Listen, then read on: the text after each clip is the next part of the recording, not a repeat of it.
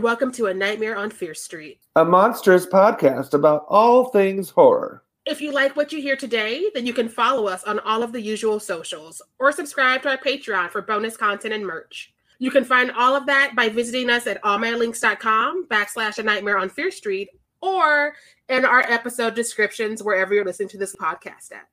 Today we're covering When a Stranger Calls, the original from 1979, with Josh Conkel. Welcome back, Josh. Hi, thanks for having me back. I'm I love being here. I love both of your little faces. Hello. we love you, and we love that we got you back for this one because we're we're just playing around in the 70s um, for this part of our season, and I feel like parts of this movie are perfect, just perfect, and then uh-huh. there are uh-huh. parts I'm fine to not argue about. I well, I'm glad to be here. I love 70s horror. I think it's easily the best horror decade. I love swimming around in the 70s. I was not born yet in the 70s, but I don't know. I just love it. It speaks to me. There's an aesthetic that can't be touched. I, it's true. It's true. Yeah. We did the Changeling one or two weeks ago for the first time, and I was mm. like, oh, art. I love the Changeling. That's a beautiful movie, and it's set in Seattle, where I'm from. Oh, yeah. there you go. Yeah. yes, it's been a it's been a good time so far. So we'll see how the rest of the month, and well, month and a half goes. I mean, it's gonna you're gonna have a good time. The 70s is like is it. I mean, the 70s, and this is maybe controversial.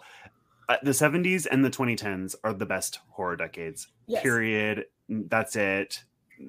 That's it. I mean, I don't think people appreciate the 2010 the 2010s yet because it just ended. But I think in 10 more years, when you look back, you'll be like, shit, that was a good decade.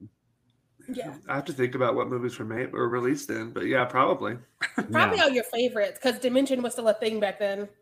Mm, I mean, Dimension, I feel like the 90s, I associate with the 90s for some reason.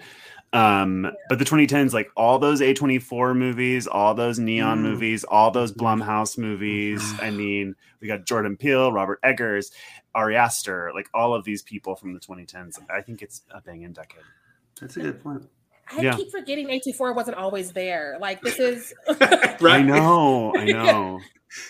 This is a fairly new phenomenon, but yeah. So, but we got a lot to talk about with this movie because yep. I this is my first time watching. I absolutely loved it. But before we get into it, we got to catch up with you, Josh. What you've been mm. watching, reading, playing, doing?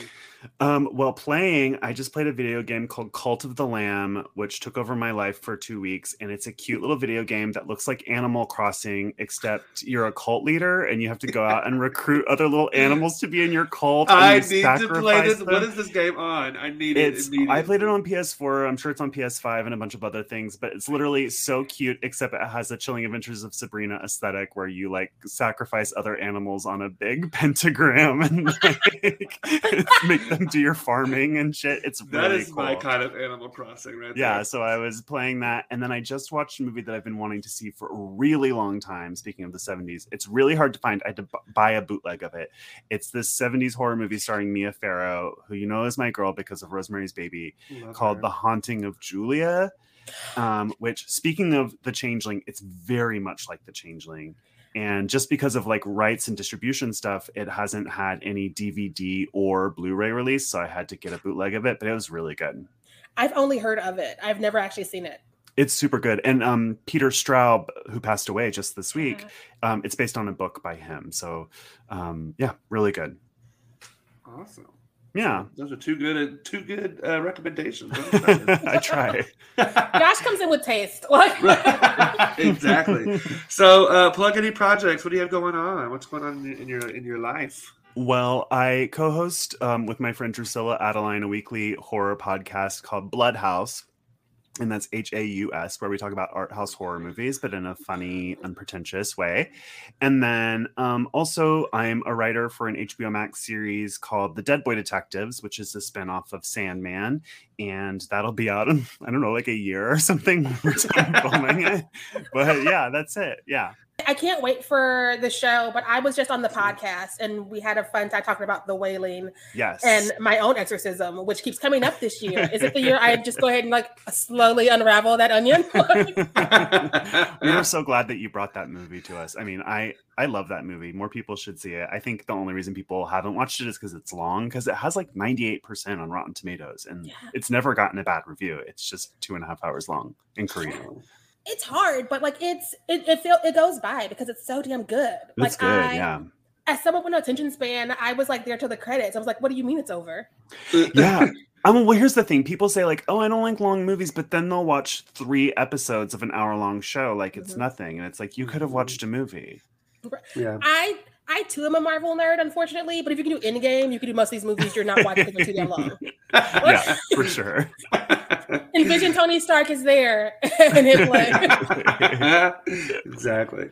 Yeah. Uh, so plug any uh, on the social media for your podcast and where people can listen to it. Sure. Uh, it is at Bloodhaus Pod on Twitter and Instagram, and you can listen to it wherever you get your podcasts. And then my social is at Joshua Conkel on Twitter, Instagram, and Letterboxd. Awesome. Um, I love the Letterboxd blood.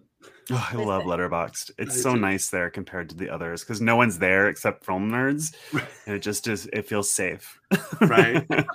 no, there's no trolls yet. Yeah, yeah. They'll get there. no, Sharai, don't jinx them. God.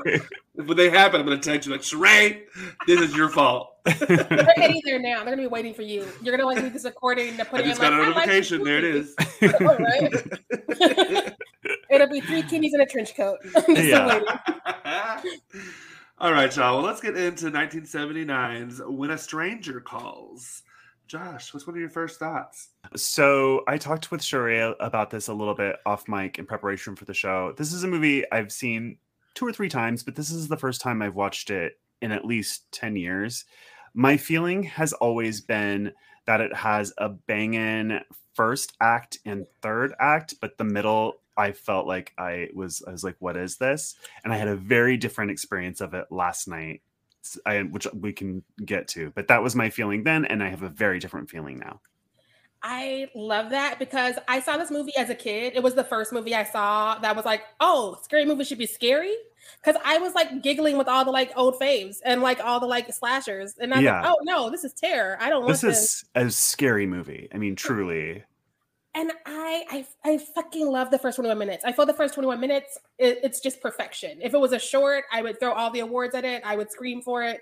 Well, it was the, a short, you know. I mean, it's based on a short by the director called The Sitter yeah. that got a ton of oh, you know notice, and so he was able to make this movie because of the success of his short film. So it's exactly the origin story of this movie. Yeah, yeah, and it, it, it feels like it because like if we end it when she opens the door I'm yeah. done. I'm sold. It's really scary. I mean, it is perfect. I won't, I, am not here to argue with that. It is a perfect cold open, so much so that it inspired the opening of Scream, mm-hmm. um, which is famously a perfect cold open for a movie. So I think mm-hmm. they're like sisters in that way. And I love that. I love that so Yeah. Much. Yeah, it does. Like, I, the thing, especially the first 21 minutes, but the whole movie in general, the sound was so not just the score, but the sound mm-hmm. effects, the way that they made the the telephone ring was so much louder than it is in real life. Mm-hmm. I it was so effective, and I wish more filmmakers would realize that like the sound of a horror film is is almost everything. just as important as the plot and the acting. Like, yeah, you've got to be on point with that. And this film is a perfect example because without the sound edit, yeah. I don't think I would find it as scary. I, I totally. Really the sound is really good. You know, you'll get a close up on the phone, and the phone will be extra loud. They get you know you'll get a silence when when it's scary to have a silence i mean it just uses mm-hmm. all of its tools so well including like shots of empty parts of the house um, a ticking yeah. clock in the background like all sorts of stuff like that it's it's just oh, it's so good. Yeah and i guess we'll get there but the first act of this, I will say this movie is not a low budget movie, but they didn't spend any of that budget on wigs because Act One has crazy wigs because I was like, uh, so you get a teenage Carol Kane, and I was like, what have they done to her hair? And it took me a while to realize that it it must be a wig because they're gonna age her up in Act Three, and she'll be playing her actual age. So this is like a twenty something year old playing a teenager. And I didn't realize that until I saw there's a cop that shows up who's wearing the wildest toupee I've ever seen and I was like, "Why is he wearing that toupee?" And it's because he shows up um, in the later in the movie when we jump forward, and he's balding. So I was like, "Oh, they must have put a toupee on him to show the marking of time," which means that Carol Kane was wearing an, a wig, and everyone was just wearing a wig in the first act because it's like in the past. And you know, I don't feel like she needed it. Like I felt like her her acting of acting like a teenager Yeah. was sufficient. So like put it in the, put it in a ponytail or Yeah. even pigtails if you wanted to look even younger. A hundred percent. me. Trent, I don't want to shock you, but women can have long hair as teenagers and as grown women. What?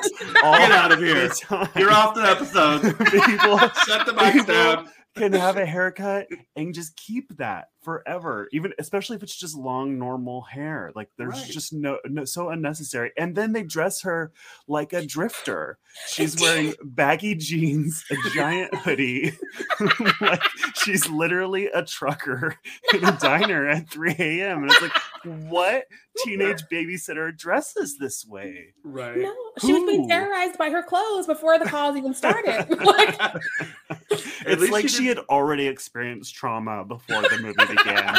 and she was like trying not to show off any part of her body. At least they Wild. at least they didn't like overly sexualize her. Like she felt they did the opposite. innocent. I mean, Yeah. they should have put her in the turtleneck and in a parka and you know, like, put her in an Eskimo outfit, like cover every inch of her. That's how it felt. Um, uh, very unsexual, aggressively unsexual, I would say. I I don't know who had it out for her, or if she was like, I just want to be in PJs. like, yeah she i mean it did look comfortable i'll say that and it is chic in a sort of like billie eilish gender neutral sort of way but for the 70s it feels like whoa Billie think- Eilish stole it from Carol Kane. Let's be real. let's be I can honest see- And, and confess, Billie. Confess. I can see it being Billie Eilish's go-to for like pandemic, like lazy days. Just Yeah. like we're ordering food and groceries. Why am I gonna put on real clothes? Like, yeah uh yeah i yeah the first 20 minutes of this film is genuinely terrifying. Like truly. absolutely just out of this world terrifying. I did have a question though. Okay. Why does she not ever go check on the children? Oh my god. Because she knows. Deep down, she knows. i mean Well, there's in like a- hindsight it was a good idea not to but there is like a clumsy little exposition for this when the mom is leaving and she's like oh the number of the restaurants on the table and the boys are just getting over a cold so try not to wake them. Right. Now that said, the caller does call five times and it's like, "Have you checked the children?" Before she actually bothers to go upstairs and check the children. I don't know. I don't I, would have ever checked them does, does first she? thing. Oh, she No, she never did- does. She Oh, you're right, she never one does. time. Almost Yeah. once. But to be fair, I also like to be told what to do, so I also wouldn't go upstairs. Yeah, it's like the woman said. I'm just following. She's the one Right. paying, and you know, yeah. it's buyer's Sure. choice. the guy would call Sharai and she'd be like you're not paying my check it's like I don't listen to no man. Fuck you. Like you can check on the kids. No, and then that shot i mean you it's not a spoiler i don't think to say that this is one of the two movies from the 70s that has like the call is coming from inside the house and that moment is so terrifying because she looks up and you see the killer's shadow in the stairs on the wall and that's it and she that's all you see and it's so scary even as a kid, I knew he was in the house, but seeing him and confirming what I thought was happening, I was like, oh no. yeah Oh no! Why am I watching this, mom? Why, why are you not a good parent? I- even though it's like you know this is obviously inspired by that old urban legend uh Mhm. so is black christmas both of those movies are terrifying even though you know that that's going to happen it works every time on me every time i'm a sucker for it it's so scary Home invasion is always one of my most scariest Oh, things. absolutely Yeah. Ooh. I I also just I also just really hate love how they let the parents know that the kids were dead before they left. Uh, Yeah. because they're just like they'd been dead for hours while these people are crying. Like maybe I need to hear that. Maybe they don't yeah. even know right right now. They went to dinner and a movie. Yeah. Upstairs. Oh, he got a promotion, and this is how he's like repaid. you know. Right. Well, I also had the thought when she was getting these phone calls, and the police at first are like not helpful as usual. I would of have course, at least called right called my friend over and been like, "Hey, can you come right sit with me so I'm not by myself?" Absolutely. And I would have said no. I would have said you deal with your own creepy phone call, man. I wouldn't call Sharai. not to stick, not to side with the police because ACAB, but this is Los Angeles, and if I'm the police and I get this phone call, I'd be like, "Are you fucking kidding me? Like, there's rapists and murderers all over this place. Like, I don't, you're not being right, threatened. You're not, you know what I mean? Like, it is yeah. like sort of plausible deniability." And she um, does say that he hasn't threatened her. She yeah, seen him. Yeah, I I can pretend to let it all go until she's like, he can see me, and that's when they should be like, you know what? Let's let's go over because they're like, there's patrolmen in the area. See, that's I feel the opposite. Maybe it's just because I have male privilege or something. Because when she said that, I thought this is the moment where I, as a cop, would be like, this person is psychotic, and just like imagining this. Yeah, because like up until then, I can see it being like, especially because she's a young woman. Um, I can see her being like, I don't know how to not just say what I'm saying, but also I got the feeling, and also like you're sort of the cops are just the cops. And so yeah. you're like, no, he's not doing anything, but like also he's doing something. It's very much I but also like I, I understand that feeling of he's doing something, but it's not enough for you to care. Um, right. but when she says he can see me, I'm like, we need to understand that this is escalated because yeah. so many people get stalked and it's like, well, he didn't actually set foot within 10 feet of you. So it's fine. Yeah. But and then see, it's not like, fine stalker laws weren't a thing then. I mean, yeah. I mean, they didn't even have. Um, there's a point later on when I think it's in the third act when she says mm-hmm. to the mm-hmm. babysitter she's leaving. She's like, you know, the number nine one one, right? And that made right. me like go on a whole thing about nine one one where I was researching it, and 911 only like 16% of the country had 911 when this movie mm-hmm. was made. It was brand new. It took until the 90s and then even to this day not everyone in the united states has 911 isn't that insane? Well and depending on where the house is because apparently that this house is way out in the middle of nowhere because when she calls the restaurant, they're like, "Oh, they left forty minutes ago." And I'm like, "Where the hell these parents go? yeah. To like New York? they fly? They're going to LAX. they're really living it up. They're getting on a plane to to Cancun or something. so, in, in a lot of like rural areas, if you call nine one one, it's still going to take 15, 20, absolutely, sometimes thirty minutes for them help to get there. Yeah, and, and I don't know if this movie is set in LA. It's just filmed here, so who knows where it's actually like meant to be. But there are like palm trees and Spanish houses everywhere. So. it, it, feels more California every time I see it, and I'm just like, mm. yeah. Especially the second act, um, oh, where oh you're yeah. following that old barfly around. Like that is very much downtown LA, and like LA, is, unlike New York, which has gentrified tremendously, LA has gotten, if anything, seedier than it was in the 70s. LA is like the seediest, grimiest city in America. And I mean that in a good way. I live here and I love it, but it's just like LA is dirty and dangerous. Um, so you really get that vibe from Act Two. Mm-hmm. I, yeah, no, I, so Act Two, let's talk about Act let's Two. Let's get there for the longest time, I would just disassociate after the first 21 minutes and come back mm-hmm. to the ending. But because we were talking about this movie today, I actually paid attention, meaning I had to like rewind a couple times because I lost myself again. Yeah. and a lot happens. A lot happens. And I I can't stress enough, I'm not mad that we get to follow um J- Charles Durning, who yeah. was a solid actor, always. Actor. Yeah. It just it feels like a police procedural after a girl was being terrorized. And I'm just like, yeah. yeah. I think uh, so. I always felt the same way that you did. I always liked the first act and the third act, and then didn't like the middle. But last night when I watched it, I suddenly really enjoyed it.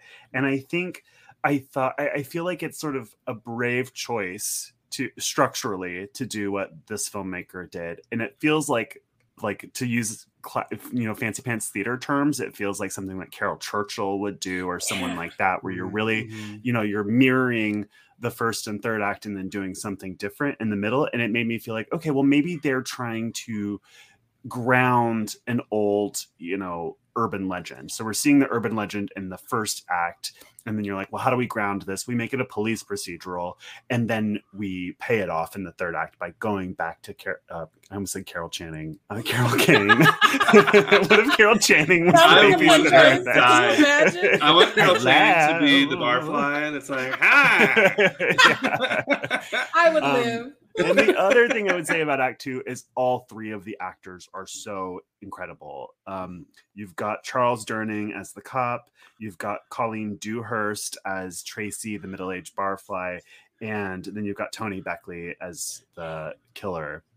It's interesting to follow the killer. You don't normally do that Yeah, in these sorts of movies. His performance is really good it is. um it's, it's also like tempered by the fact that he was terminally ill while, while filming this and he Mhm. died like six Oh. months after they wrapped um and the circumstances around his death are mysterious but it seems likely that it was aids yeah. um because it's like 1980 and it people were dying of aids but it didn't have a name yet and people didn't you know it wasn't really in the papers yet and so it was just a weird time for that illness um, and he was gay. His boyfriend was the producer of the film, and um, I just think his performance is really good. And there's a part in this when he's in the like a public restroom at like a uh, shelter, Mhm. and he's having visions of the murder that you didn't see in Act One. It all happened off screen, but you get flashes of it here, where he's like over the kid's bed and covered in blood, and also in like other little horrific little flashes. And I thought that part was truly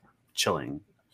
It was. I I really really love this actor, and I'm I yeah, because he was like seventy, and he had like all this other shit lined up because he wasn't planning to suddenly be dead, and so Right. like he had things like lined up to give us more. And I need to like actually spend time with his resume because we know I love a British actor who can act. Yeah, he's great. Um, Yeah, and he was seventy when this movie came out. Like that's ridiculous because he doesn't look it. He does not look it. When I am seventy, I will no longer be moving, and so I don't understand. yeah, I thought his performance was really good, and I also loved that it it gave his character, even though he is like the bad guy, the killer, yeah. it made him more complex, and it made, especially the scene where he's in the bathroom and he like it felt very genuine, like you felt remorseful for what he did yeah. in some way, like maybe he came out of his his psychosis and like it all hit him, but now he's kind of just stuck there. It does make it. you feel bad for him, which is wild considering what he did. Right. Um, and all the scenes where he follows Tracy, this middle-aged barfly, home and into her apartment are pretty creepy as well. Mhm. Yeah. No, I because normally I don't want to see the killer. I don't care what the killer's motives are, what he's thinking. Yeah, of it's course. scarier. This Like one it's, Yeah. made it work. it's why I go up for the strangers because it's like, why did you do this? Because you were home, and then Or they play us that amazing song, and we leave, and I'm totally. like, oh, when you when they remade Black Christmas and you see like Billy making cookies out of people's skin and his abuse, it's like I don't need any of this. Like, what is scary about Black Christmas is that you never see Billy or know what his deal is. Same with Mhm. Michael Myers in the original Halloween. Like, I don't need backstories for these people, but here it really, really works. And I think a lot of it has to do with the strength of the actors. All three of these actors in the second act are really, really wonderful. Um, Yeah. yeah. Because I'm with you, Sharai, on this. Because I did like initially, right after I got done watching the film, I kind of I did have the thought that I was like, I wished I didn't know who he was so early. Like I wish the reveal of like hit in the third act of him Mm, might have been the first time I saw his face. mhm. But I do, I do now that I'm now that I'm talking about it, I do really think that it does work, and it wouldn't make sense for us not to see his face because the the detective knows who he is because he was caught yeah, yeah. and then he got out. So Yeah. like, that wouldn't make logical. it's not sense malignant. not It's it's a different beast. it's also it's also like the character Tracy, who's played by Colleen Dewhurst, and she's she's such a good actor. And it's like, how often do you get to follow a character like this? Like a 40 or 50 something lonely alcoholic woman who hangs out in bars, and you're seeing like apartments in downtown LA, which is so nasty, and people staying the night in shelters. And it's just like a it's just a different world than we normally get to see in movies. And so I appreciated seeing that sort of underbelly Mm. um, in the second act. No, like as much as I disassociate for the second act, I I am warming to it. So maybe the next five viewings I can appreciate her. I feel like someday you'll maybe you'll like Someday it you'll come around. because that was my experience. I didn't. I, I- never liked it, and I was like suddenly I was like I'm into this, and my Yeah. you know I don't know For why. me, I think the second act where it feels where it fell a little flat for me is in the pacing. I think the pacing kind of Hmm. meanders a bit in the second act, but everything, all the con- all the the plot points work for me in the, in the performances. I just Mhm. think maybe some just a little bit of shaving could have happened to kind of get yeah i mean moving. the movie is really short. It's only 90 minutes. It does feel longer. The pacing of 70s movies often is a little bit um lackadaisical compared to our pacing um so i feel that. I understand that. I'm just like sort of immune to it because i've watched so many of these movies for Bloodhaus. I mean some of the movies that we watch for Bloodhaus are truly like watching a painting for two hours. Um in a good way often you know what i mean? I don't mind a boring movie if it's a good movie um but I, I yeah i hear you. Um there is a good part though where charles durning is talking about the murder of the kids though and he describes how it happened and how the killer didn't have a weapon and he he did it just with his hands. he pu- literally pulled the children apart like a four-year-old and a two-year-old and it's Ooh. a really great really upsetting monologue. Um yeah. No, it it kind of makes me wonder because when they captured him, they didn't put him in jail. They put him in like in an, an insane asylum, asylum yeah, Yeah. which we don't even have 70s. anymore thanks to reagan right? Yeah. right? No, and then he escaped and was back on his thought shit. And so I kind Yeah. of wonder what the doctor was talking to. it's not shit. I just I wonder what the like therapy was like, what the doctors were saying to him because nothing worked. And it's been years. yeah Like yeah Well, maybe decades. One of one of my favorite scenes from the second act that I want to highlight is with the doctor. she she- could not give a shit less She was throwing so much shade at this personal investigator. She was Yeah. like, "It's all in the folder if you can understand it." yeah exactly I was like, It's "Read like- him." The least cooperative DMV employee you've ever met in your entire life. And then when she was listing all the drugs they put, they drugged this man to high heaven. He was on. They tranquilized him. He was on lithium. They put him on va- va- which is Valium. I don't know. yeah. She And listed then- like five different drugs. And then Charles Durning's like, well, what's going to happen now that he's out on the street and he doesn't have her his medication? And she's like, shrug emoji. mm. She's like, You don't know where I live, not my problem. Yeah. Because he's also a master at breaking in houses because he breaks it everywhere. Just like, oh, here I am. I got Yeah. in. Charles Durning, you mean? The, the killer. Or- oh, the killer. Yeah. Yeah. But Charles Durning does too. He just like Yeah. totally breaks into Tracy's apartment That's basically she's and bullies screaming, his yeah. way in. It's like he's like, I'm not a cop anymore. I don't have to follow any rules. and I love when she's like, Do you have a badge? He's like, No, I have a piece of paper and I left it in my office. Right. No, he's I I think part of the reason why I have a disconnect with the second act is because like he very much is the stereotypical 70s man who's gonna be like the lead for a moment. And so he's all like rah, rah, rah, rah, rah, yell at women and I'm I'll to kick your door in. And I'm like, I don't care. yeah, Like, yeah. something T- different. Tough guys were very popular in the 70s. Do you know what I love about 70s movies and horror and just generally is they let ugly people be the star Mhm. of Yes. movies. And I really appreciate that. Like chain smoking, middle-aged, ugly people. I love when in a horror movie you see someone scream and you can see all their fillings and stuff. It's like this would never fly in 2022. But it's so real. As a kid with low self-esteem who watched nothing but horror movies, I was like, I could be a horror actor. Yeah. Like it's all gonna be Yeah. fine. Like Now, Right. if I was in a horror movie, I'd have to play like the person at the gas station who tells the kids to turn around. Like- urban legend. you know, exactly. Like you kids don't want to go wandering around in them old silver mines, you know, or whatever. Like there was a cave in last year. exactly. That's all I. That's all I could do because I'm like normal looking and forty. I have to be the judgy bitch who watches it and they keep cutting to her. You're like, why is she involved? Yeah, or you could be like a neighbor in Halloween where suddenly you're like, why am I in this woman's house where she's making a sandwich for her partner or whatever? You know what I mean? Like you get a string of those in Halloween where it's just like Right. different people in Haddonfield. Just you get these little like living their lives. yeah vignettes of In a bathrobe, arguing with my husband who's already dead. And Yeah. Just like, Ernie, what? or someone is like that? someone is like I'm just seeing you in a robe out coming outside of your house like calling for your cat like champion Whatever. And then Michael walks up behind you and just stabs you in your head. It's like, oh no. Charade starring role. That's who all of us are. Any of us in a horror movie. I mean, now. truly. Yeah. Right? I so I did have a thought. and Sure, you brought this up too. I think you have a note about it. Why was she so okay with this dude following her home when she already told him she wasn't interested? And then he like shows up behind her, and she's like, "Oh, hello." Right? I would have been like, uh, "Bye." I understand feeling bad because like he did get his ass kicked, but also he's being creepy, and so Yeah. that's like a little bit of oh no, I got somebody hurt, but also like he was being creepy. So But she also left her door open for him to come in. She wanted him to come inside in that moment. I think that their relationship is very because I I don't think. Do you think he wanted to kill her? I think he was torn. I think he did want to be a friend, like he said when he broke in one of the last times.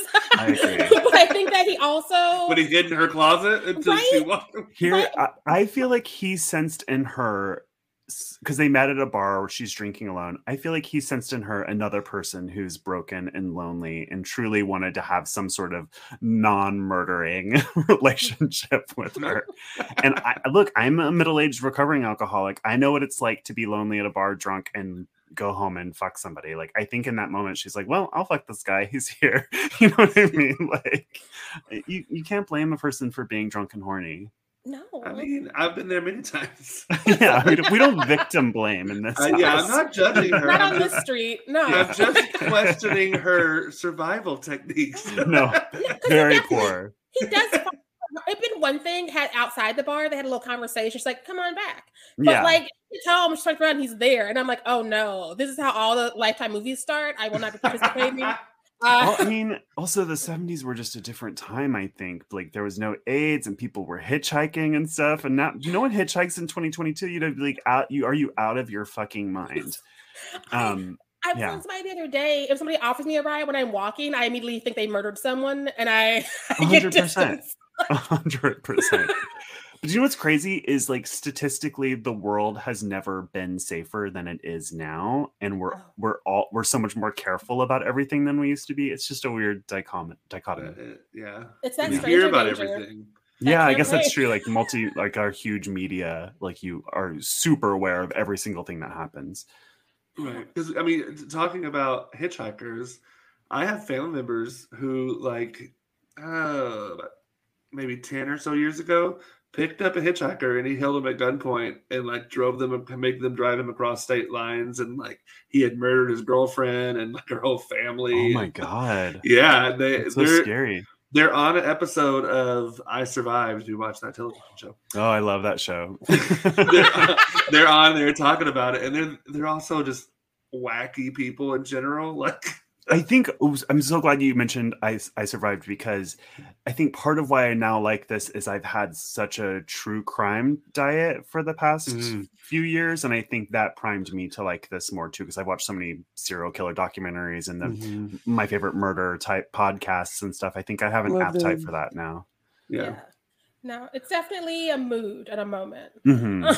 yeah. yeah, yeah. I just like I said, I think my biggest hiccup with it is just I felt like it could have had a little editing done in the second act that would make it move a little smoother, but For it's sure. still good. I think Yeah. that this movie feels like a trilogy within itself. Yes. because these three acts are so fucking different and it's so They are. fucking big, whether it's a swing or a miss, however you feel about it on any day. Mhm. And so I think that the second part just happens to have the misfortune of being the part that doesn't have the juicy situation between Carol Kane Mhm. and her stalker. Mhm. Yeah. Yeah, there is that fun chase scene between him and the in the in the shelter. He is very ingenuitive. I will give him that. He's banging on doors trying to get people out there and like so they he can't get to Yeah. Yeah. him. Um, I So, want more old men running. More old men running in film because I felt so bad because I was watching that last night and I was like, Am I body shaming in my head right now? Because I was like, I could outrun Charles Durning so easy. he's got this like a Santa Claus figure and he's like an old man. And I was like, I could, I would be miles ahead of him. Like, that is not I intimidating. mean, he does at make all. some questionable choices. Like I would not have gotten on top of the tables and tried to like leap across them. That It's true. slowed me down. yeah. Right? I was like, was what being in the. H2O are we doing? I know. What an H2O. Oh, I love it. but yeah, that second second act, it it it it grew on me as I watched it. At first, I was It's- really turned off by it, and then I was like, okay, Yeah, I used to hate it, and I imagined that I would hate it when I watched it last night. So I was pleasantly surprised to love it suddenly. I really like the structure of this now. I'm, I'm going to do my hot take early. I think it's sophisticated and brave, and yeah, I'm for it. I'm singing its praises. I, I I do now that we talked about it a little bit, I do think that had that second act been a different movie by itself, I wouldn't have batted an eye. And I think that it's just because it's like it's like the vegetables in the sandwich. But You know? Sharai, but don't you think it makes it a little more special because the remake of this from 2006 just Oh. does away with that, and it's It just all the babysitter, and it's just a very commercial, boring. I mean, I think I think don't hate the remake, but yeah, it's definitely not it. like this. it, it- it's just that like i think for me i think the second act is what makes this movie special and different and elevates it above just like a normal slasher um Yeah. i think Yeah. it's special and brave and interesting and and i'm for it and that's Yeah. that on that And I me. I will say because I had only I had only watched the remake before watching this, so Yeah. when that first act is over, and I'm like, oh, well, yeah yeah What is the rest of this movie going to be? Yeah. I still have an hour and ten minutes left. What up? before this year, because I've seen this movie like four or five times this year, but before this year, I've not seen it since I was a kid. And as a Mhm. kid, I saw it like a handful of times because of the t- first 21 minutes and like the last few minutes are like chef's kiss. yeah And so what I did in my kid brain was I started inserting parts of the sequel that was made like almost 20 years later into this. which is great by the way the sequel's great Is it good? Okay, I might watch Yeah, it. it's It's Really a made good. TV gym. And like I think part of the reason I inserted some of that into this one is because I enjoyed that one so much more than I enjoyed the second act as a child. yeah yeah So Uh, yeah, watching this- this this year, I was like, "Where where's the wall part? What do you mean?" Yeah yeah, the second act for a kid, I can see where it. Oh, no, like no, I said, the pacing It's- isn't quite there. So like the it's kid a very like, grown-up movie like this is a movie for adults for sure um i and that you'd like the second the sequel trent because um carol kane is the investigator and she's helping like a college student that's being stalked and it's really good it also cool. has a really great opening I'm, and I'm glad that she came back. I trust any sequel where some where the where the cat actor came back. yeah Yeah. totally I'm just putting it out there, Trent. Um, she's streaming for free right now, and we do On have a whole Tubi. Patreon. Oh, that's true. We don't have a Mm. yeah. We have a whole Patreon. I would be willing to rewatch her because I've not seen her since I was a child, and much like this one, I have very fond memories of being terrorized. i have a question Well- about carol kane when did she flip when did she go from being a normal person to being an actress who could only play the grandma in Addams family? Like she Right? like really went headlong into eccentricity at some point in the 80s or 90s. And I, I feel like there's a normal person there. Like if you had dinner with her, she would be normal. I don't know Well- when she became like such a baddie eccentric. I think it was Scrooge. I do. I think I it do was too. Scrooge. I think you're right. Yes, she's like that hilarious like fairy t- character in Scrooge. Right? Yeah, you're probably right. And I think it's in part because Hollywood doesn't know what to do with people that they don't want to sleep with. Um, and Yeah, so they're just like, well, she's not a blonde with like a rack. So what do we do Yeah. with her? We have Yeah. to keep Right. giving her jobs, apparently. Yeah. And she's like, I can do other stuff. And then she got stuck over there because like she gave us this and she gave us the sequel and she gave us Black Christmas. And so like I, I don't know why we're like keep her in a gray wig and send her over to Tina Fey's. Yeah, I will say the promo shot because I before right literally minutes before starting this recording, I saw that she Carol Kane is now on, going to be on the next season of the new Star Trek series, Strange Strange New World. And I mean, Oh. she looks good. I mean, she looks really pretty. Like yeah, she's really Yeah. pretty. She is really pretty in real so life. she looks still. normal. So hopefully that she's Yeah. some normal work. Not that weird work isn't good, but you know, No, yeah. all Weird work work is still work, but like I just sometimes I like for her to be able to use her face and her real voice. Because I also remember her in The Princess Bride because they put her Yeah. and like Billy Crystal in those like weird noses, Yeah. and we don't unpack that. Let them just be weird in their little cabin. I love it. I love her. I she needs she is so underrated because like yeah, Truly. the more I talk about her, the more we talk about her, this I'm like, put some respect on that woman's name. For like, sure. She's for been sure. kicking it since the 70s. I mean, Yeah. that's a long time. Especially in genre films. Like, yeah. Get yeah. it. right? No, I hope that Star Trek teacher treats her right. I I have nothing but too many memories of Star Trek as a child, and so I need to work through that so I can get onto it because Bryan Fuller is like creating them, and like other people I love are writing for them, and so I have yeah. to like get over and go to space again. really I don't know. I have no love or interest in Star Trek, but my boyfriend, who just moved in like two weeks ago, really loves it. So I expect I'll be watching some. Yeah.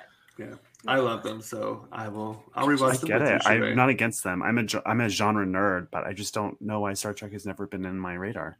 It, I love Star these, Wars. I will I've say not to go off on, either. Oh wow, not to be not to go off on a tangent about Star Trek, but I will say these latest seasons or like since Picard, mm-hmm. they've been very different from like old school Star Trek. Mm. And a lot of those old school Star Trek fans don't like these newer seasons. Yeah. I really love them, and I don't love old school Star Trek. I, I feel like everyone loves Star Trek The Next Generation is the most beloved one, right? Like the 90s one. Mm-hmm. I sort of like the 60s one because I just like the their chic uniforms and like sort of the campy right? like B 52s aesthetic of it all. but that's that's not really the right reason to like it, I think. No, I mean, I think it's a good reason. I I've always respected them because like they were putting black people in front of cameras yeah. for a lot of people. Um, even back in there when it was being like really fun to try to keep up with Doctor Who, yeah. William Shatner was like getting every pause. I, um, when yeah. she passed away recently, and forgive me, I can't remember the actress's name, but the actress who played Uhura on the yeah. old show, mm-hmm. apparently she wanted to quit because they weren't. Her character was like a glorified receptionist, if mm-hmm. that, in season one, and then apparently Dr. Martin Luther King himself told her not to quit. He's like, "This is too important. You don't realize how important this is." Like that's major. If MLK tells you something, MLK tells you not to quit. You don't listen. You keep going. Literally, he was like, "I'm writing to you from Birmingham. We need a win. we need a fucking win. don't you dare." Good for her. Yeah, Glad she did. Yeah, yeah. I don't know what I would do if somebody like I don't know, like if Obama reached out to me to be like, "Don't you dare fucking quit." I'm like, "I'm sorry. I'm putting my drink down and I'm engaging my core. We will do better." uh, yeah.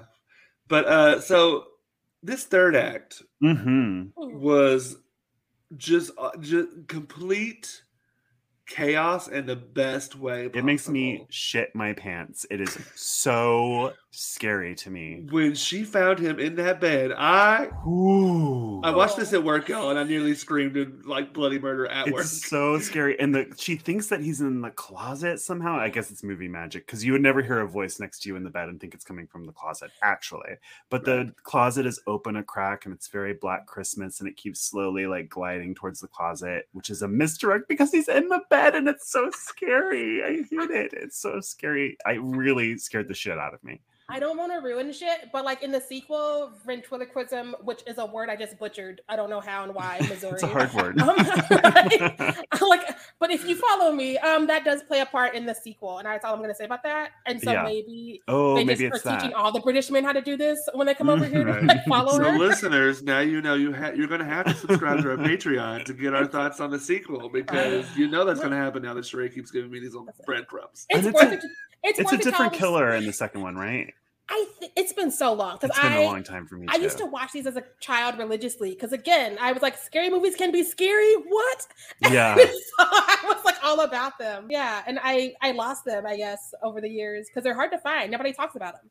When you Google this movie, um, the 2006 one comes up, and it made me so mad. Like that Wikipedia yeah. came up before this one, and that's not right. I remember we paid to see that shit. We paid we to see that shit, Trent. Yeah, no, me and Trent were like, ooh, and we paid to see it because I remember being like, what is happening? Why is oh, it happening? I thought you meant we collectively. I mean, it was like too many of us. It's a royal many of us paid to see it. Because I yes, remember I being like, "Oh my god, it's so it's gonna be so good. The first one was so good. You don't even know. You don't even know." And we got there, and I was like, "This is not my childhood. Mm-mm. This is not what I was no, here no. for." And and and so yeah, from a perspective that did not have the old one to fall back on, I didn't hate this the re, the the remake. It's not it's not as good. One hundred percent. It's fine. It's just it's sort okay. of like it's just very gutless. cookie cutter. There's truly it's, nothing special about it. It's no. it's fine. I there are some really scary moments in it, but like there's yeah. nothing. There's scary moments in a lot of shit that's not groundbreaking. So, I am not somebody who's against remakes or franchises or anything like that, but in my old age, I tr- truly will not watch another remake. I'm I'm over it. If it's a movie I love, especially, I'm like, I don't need to go through this. Like when they made, remade The Craft, I had close friends who worked on The Craft remake, and I did not see it because I was like, I just mm-hmm. I can't fuck with this. Like you know what I mean? We, we paid the twenty dollars because it was a twenty dollar rental because of the top of the pandemic. We yeah. paid the twenty dollars and did a live episode and was yeah. like, yeah, yeah. I just it, can't deal. Yeah, it's another one that it's got good moments, but didn't really get anywhere. I just can't. I can't get excited by remakes. I can't get excited by franchise films like a new Scream. I'm like, I don't need another Scream. I'm good. Like the, the ones I have are good, and I don't. I'm not. I don't think they shouldn't be made. I don't. I'm not against them. Nothing like that. But for me, I just I need like an original film. I can't. I can't yeah. fuck with that. That's fair. I do yeah. love an original film, and I I too am over the remakes, the reimaginings, and all that. Even though I did really really love this last slumber party massacre situation, um, but I think that's oh, I heard that was really good. I didn't actually see that, but I I would so watch that. Good. It's so fucking really good. Because like yeah. the original trilogy is there, and you know the history behind it, so you you let it get away with some things. But like the this one was like, we can do this, and we can do what it needs to do, and we can get it right yeah. and I was like, oh, excuse you. Well, that's a perfect movie to remake, right? Like the perfect movie to remake is something that has name recognition and is enjoyed and is pretty good. But don't remake something that's a classic that mm. is so beloved. Like who needs to remake who watches Halloween is like, this is pretty good, but I can do better than John Carpenter. Like the hubris of that, the gall is like, are you joking? I, I just can't. I'm still mad, and I, I, because I was a Michael Myers stand account, um, and yeah. then that happened, and I was like, I'm gonna try it because like I'm still young and bushy eyed, and yeah. I went in, it could have been worse, and then the sequel happened, and I was like, why did you do this? I tried. I gave you so much grace, and now I'm watching your wife run around with a horse for oh, those what? remakes! Ooh. Oh boy, I mean, or you Rob could do like the Suspiria remake where you're just doing something radically different. different like that's yeah. kind of okay, yeah. I really like that remake. Yeah, me too. Um, Y'all just covered it, and I was agreeing so hard with that episode that I almost messaged you, but I was. you message me anytime, mean, please. Yes. I still think I prefer the original Suspiria. Slightly. Me too. Me too. Slightly, but yeah. I mean, still a good remake. Yeah. Yeah, yeah, it was just longer, and like y'all were saying, Tilda Swinton didn't play everybody. She could have played no, some of the people. It's like an incredibly an it's a one woman show, y'all. Calm down. right, right. You get off Tilda Swinton, okay? Yeah. Leave her alone. I I agreed because I was just like, and we saw them out of order because like we're heathens, yeah. and so we mm. saw the remake. We were like, that's good, and yeah. we saw the original. We're like, what do you mean you fucked this up? what do you mean you came back? But it's kind of good that he just did something radically different because you mm-hmm. can't you're not going to out argento dario argento you know what i mean? Like you just can't do it. Right. But with this third act i love all the, the there's so many fake outs because number one mm-hmm. she gets the call in the, in the restaurant which hey how did he know she was in a restaurant? That's weird. Number in the house. Oh yeah. Oh yeah. That must he is but he hasn't hurt her kids which is really interesting Yeah. because yeah. the kids are that, that's the first misdirect she is immediately where are the kids? Check on the kids. Check the kids. The kids are fine. Mm-hmm. But he's in her house already, and he wants her to know. After yeah. her. And oh, that line in the first act when he says, "I want your love all over me," I was like, "Oh, oh God." oh god, that is the creepiest line I've ever heard. Yeah, I heard some fun, fucking creepy lines. It's so creepy when she's like saying she finally gets to the house and the kids are fast asleep and everything's fine, and then she looks down at her little son and he's got like a sugar daddy on his chest and he's falling asleep and then she's like where did you get that piece of candy? Because you know that that old creepy man gave him candy. It's so, it's so fucked up. I just no, because like she she knows what the score is, and like yeah. her husband, the cops are like, eh, and her yeah. husband, who is this like the six foot nerd, is like, I got a gun, you know, I'm a light sleeper and a good shot, and I'm like, you have a whole shotgun in your closet who are y'all? Like, yeah. what are you getting into on the weekends? Not to be like an anti-gun nut or anything either, but most people who die by gun violence are killed by their own gun. Yeah. and they have just, small children in the home. Yeah, exactly. Yeah, I just found out tonight today that we had a we have a gun in this house, which I was You like, do? What was your grandma into? It's an antique. It's from like her oh. dad, and there's no bullets in it. Like I well, we do have bullets, but they're from like the 30s. So like I don't even know that they would work anymore my southern relatives all have guns and it's normal there and i get that literally no one has a gun in los angeles unless they're like in a gang you know what i mean like, That's right. normal people even don't have gangs normal people do not have guns here Right. And I didn't even know. Like my grandma never even mentioned it. My dad never mentioned it until she passed. And he was like, "Hey, yeah, there's a gun somewhere in the house." And I was like, uh, "You're just not telling me this." That could have been good to know. right. Especially like aging grandmother who who knows if she Right. right? I I am so I am so confused and confounded. Um, but no, I I I do not like the guns. I I'm very No. much in Kansas City, Missouri, and I know people who are not with us because guns, and so I'm Mhm. just like, we don't need them.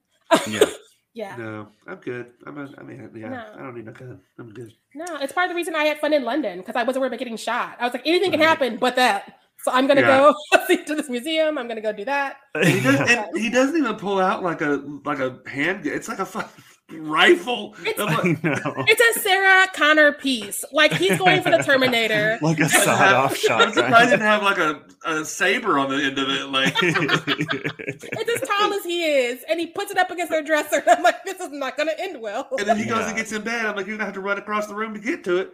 I, th- th- yeah, this husband. Granted, he didn't live through the first part, so he doesn't know. exactly But, he like, come on. experience it. I know I'm not the most committal committal person, but I feel like if I was with someone and they had trauma like this, I would be a little bit more cautious. And I'd be like, you said the person who terrorized you called you and said what to you? We can't stay here. Or and hear me out. Would you be like, it's been 20 years of this? I, although in the movie, I think it's only been like seven years, actually. it's like, everything's fine. Don't worry about it. I don't know. I think there's like possible deniability, but maybe I would just make a terrible husband. maybe that's why I'm divorced. I, I, I think that like had she been like having these moments, the whole marriage or whatever, that's one thing. But Yeah. she got her life together. She's getting an award the night this happens, Right. which is why he knows how to find her. Right. And Yeah. for her to all of a sudden be like, fuck my award, the man is in our house. And for the husband to be like, no, it's fine. Right. That made me Also, sad too. That she I had, like won an award and it was in the paper, and that's how he found her. It's like she can't do anything because of this man. I would need to have words with that newspaper because okay, awesome. I wrote I won an award, write a letter, write an article about me. But like, why are you putting my address In a damn- in a article? The 70s. it's like congratulations, Trent of 425 Kent Right. Street for, for the remarkable. He works from eight to four. You can find him at it's so weird. he drives a 95 thing sedan. cream colored. Like, yeah, like what? No, it's so 70s. I it's I, I don't understand. They really did do that though. I mean, it's wild. Yeah. Yeah. And they're like, why are so many people being murdered? And it's like because you're telling them where to find them. Be cool, Judith. Oh, yeah. I yeah. The third act is so much fun though. Like, Yeah, it's Ugh. great. Great payoff. yeah. No, I, I I really really loved it, and I wanted her to have so much more. Um, I also love that her dialogue choices are still weird. Mhm. Seven years later, Mhm. Yeah. because she sounds like a forty-year-old like divorcee on a soap opera from the eighties. it does feel like it's been 20 years and not seven years.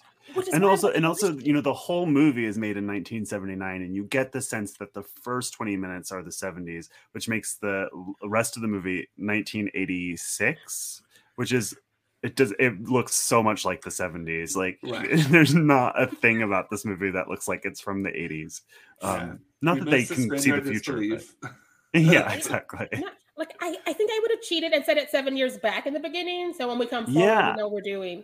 Yeah, Exactly. that's what I would have done. Six. So set it in like seventy-one or something.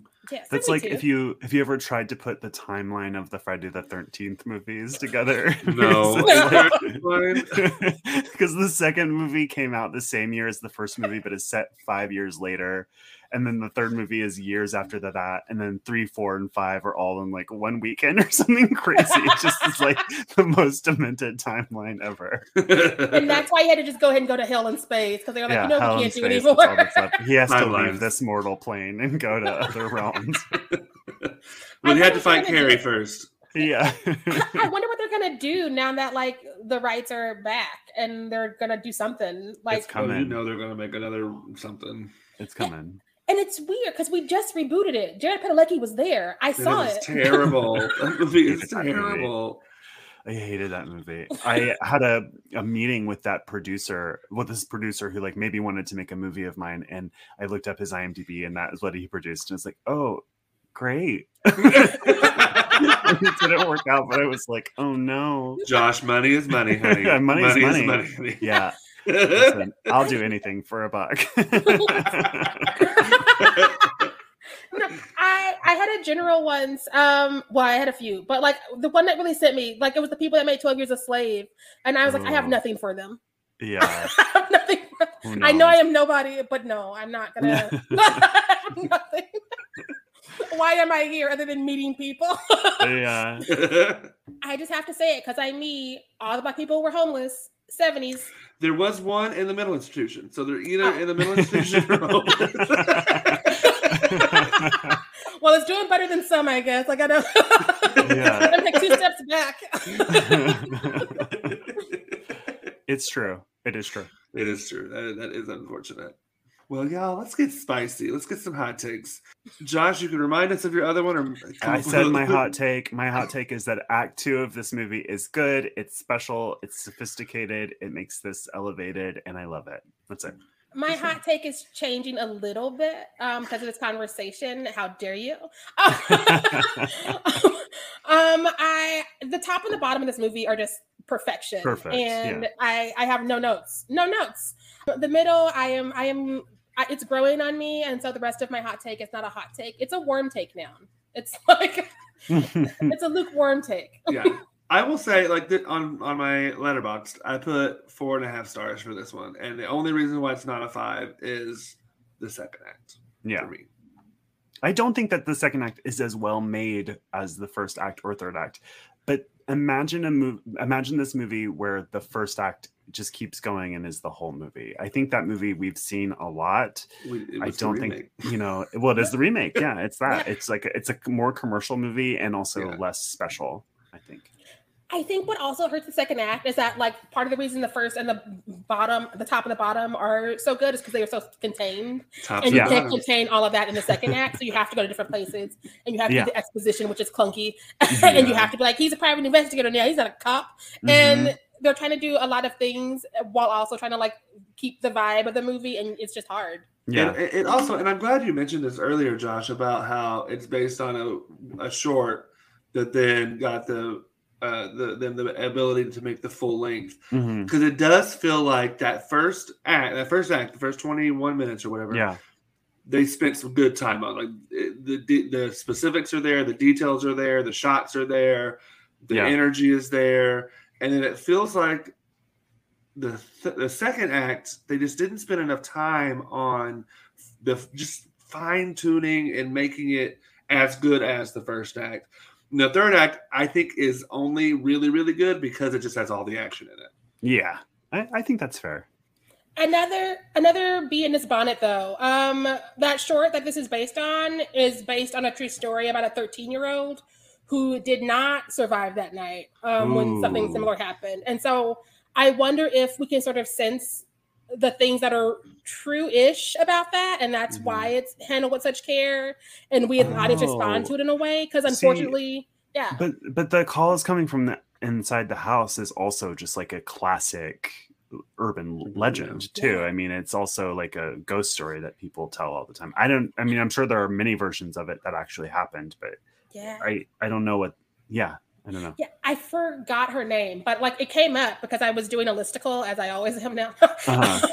and it was like it's based on this one specifically. I'm like, oh no, I didn't want this in my Gosh, spirit today. that. Um, uh, but I think that there's something to be said for stories because I mean, like we all have all the urban legends. We've grown up with them, but like I think There's there's something be- movies. so fucking many movies, urban legend Yeah. trilogy, which didn't need to be a trilogy. But like, I, No, there's something to be said for when something's based on even like a grain of truth. Because again, people, we all we're all those people. We are all the Gale Weathers. We are all kind of like vulturing, and we're just like, what do you mean? Even if it's Yeah. subconscious and we don't really know why we're there. Right. Someone also told me. I mean, part of what why I like Act Two as well is that the actors are so good. And someone told me um, when I tweeted about this last night that at some point Tony Beckley, who plays the killer, and Colleen Dewhurst, who's like the barfly, were watching Carol Kane do a scene, and he said to Colleen, like, "Oh, this this girl is really good," and she said to him, "Yeah, but not as good as us." And you know what I mean? Like they were very well established actors at that point, and she was like a, a young person. So I just thought that was like funny. That was funny. No, but it is a stacked cast. Um, yeah, which is it's very rare for me to look at a cast and like look at the principals and be like, everybody's a pop. Because usually you're like, Yeah. who invited this person? Like, Yeah. I'm not gonna lie, I was that bitch going into bodies, bodies, bodies, going, why is Pete here? Why is Pete here? yeah. And I, watched liked that, be like, in that's why he was there. I'm Yeah. happy he was there now.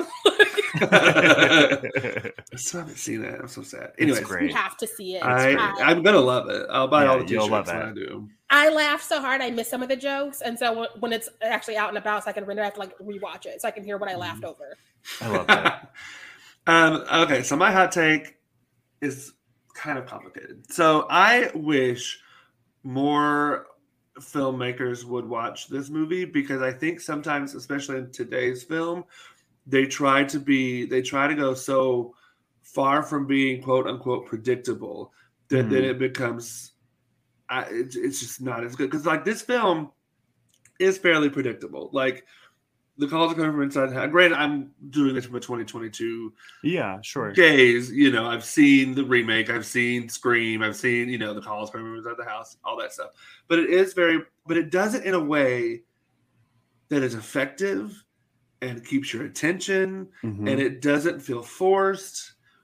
And I think you know, a film can be quote unquote predictable and still be a great film as long as the the specifics are there, the the you know the performances are there, the scripts there, Mhm. everything else is working. You don't have to worry about all of these fake outs and all of these trying to make it, you know, Yeah. shocking. Like the shock value. doesn't Well, always have to sometimes it's like not what you say, but how you say it, right? And it's about style and point of view, and like that's what makes it special. yes. Yeah. Now that and the way that the things are unraveled, because again, like I, I feel like even coming in it from like however many years later, um, knowing what's happening, the stuff is still unveiled like it's almost burlesque. It's it's the perfect movie to use my burlesque analogy because like it's not just like ha boobs. Yeah. It's like here's a little bit of ankle, here's a little bit of shoulder. I'm gonna do a little song and dance for you. And Yeah. now ah, and you're like, no. part of why I, part of why I love 70s movies so much, and this may seem like I'm um, in conflict with what you're saying, Trent, but I actually don't think I am. The reason I love 70s movies so much, not just horror, but just generally, is it was a very experimental decade. And as such, the movies feel really shaggy and messy in a way that movies don't Mhm. anymore because movies now it's like save the cat and stuff. It's like all every single moment has to be serving the plot in some ways.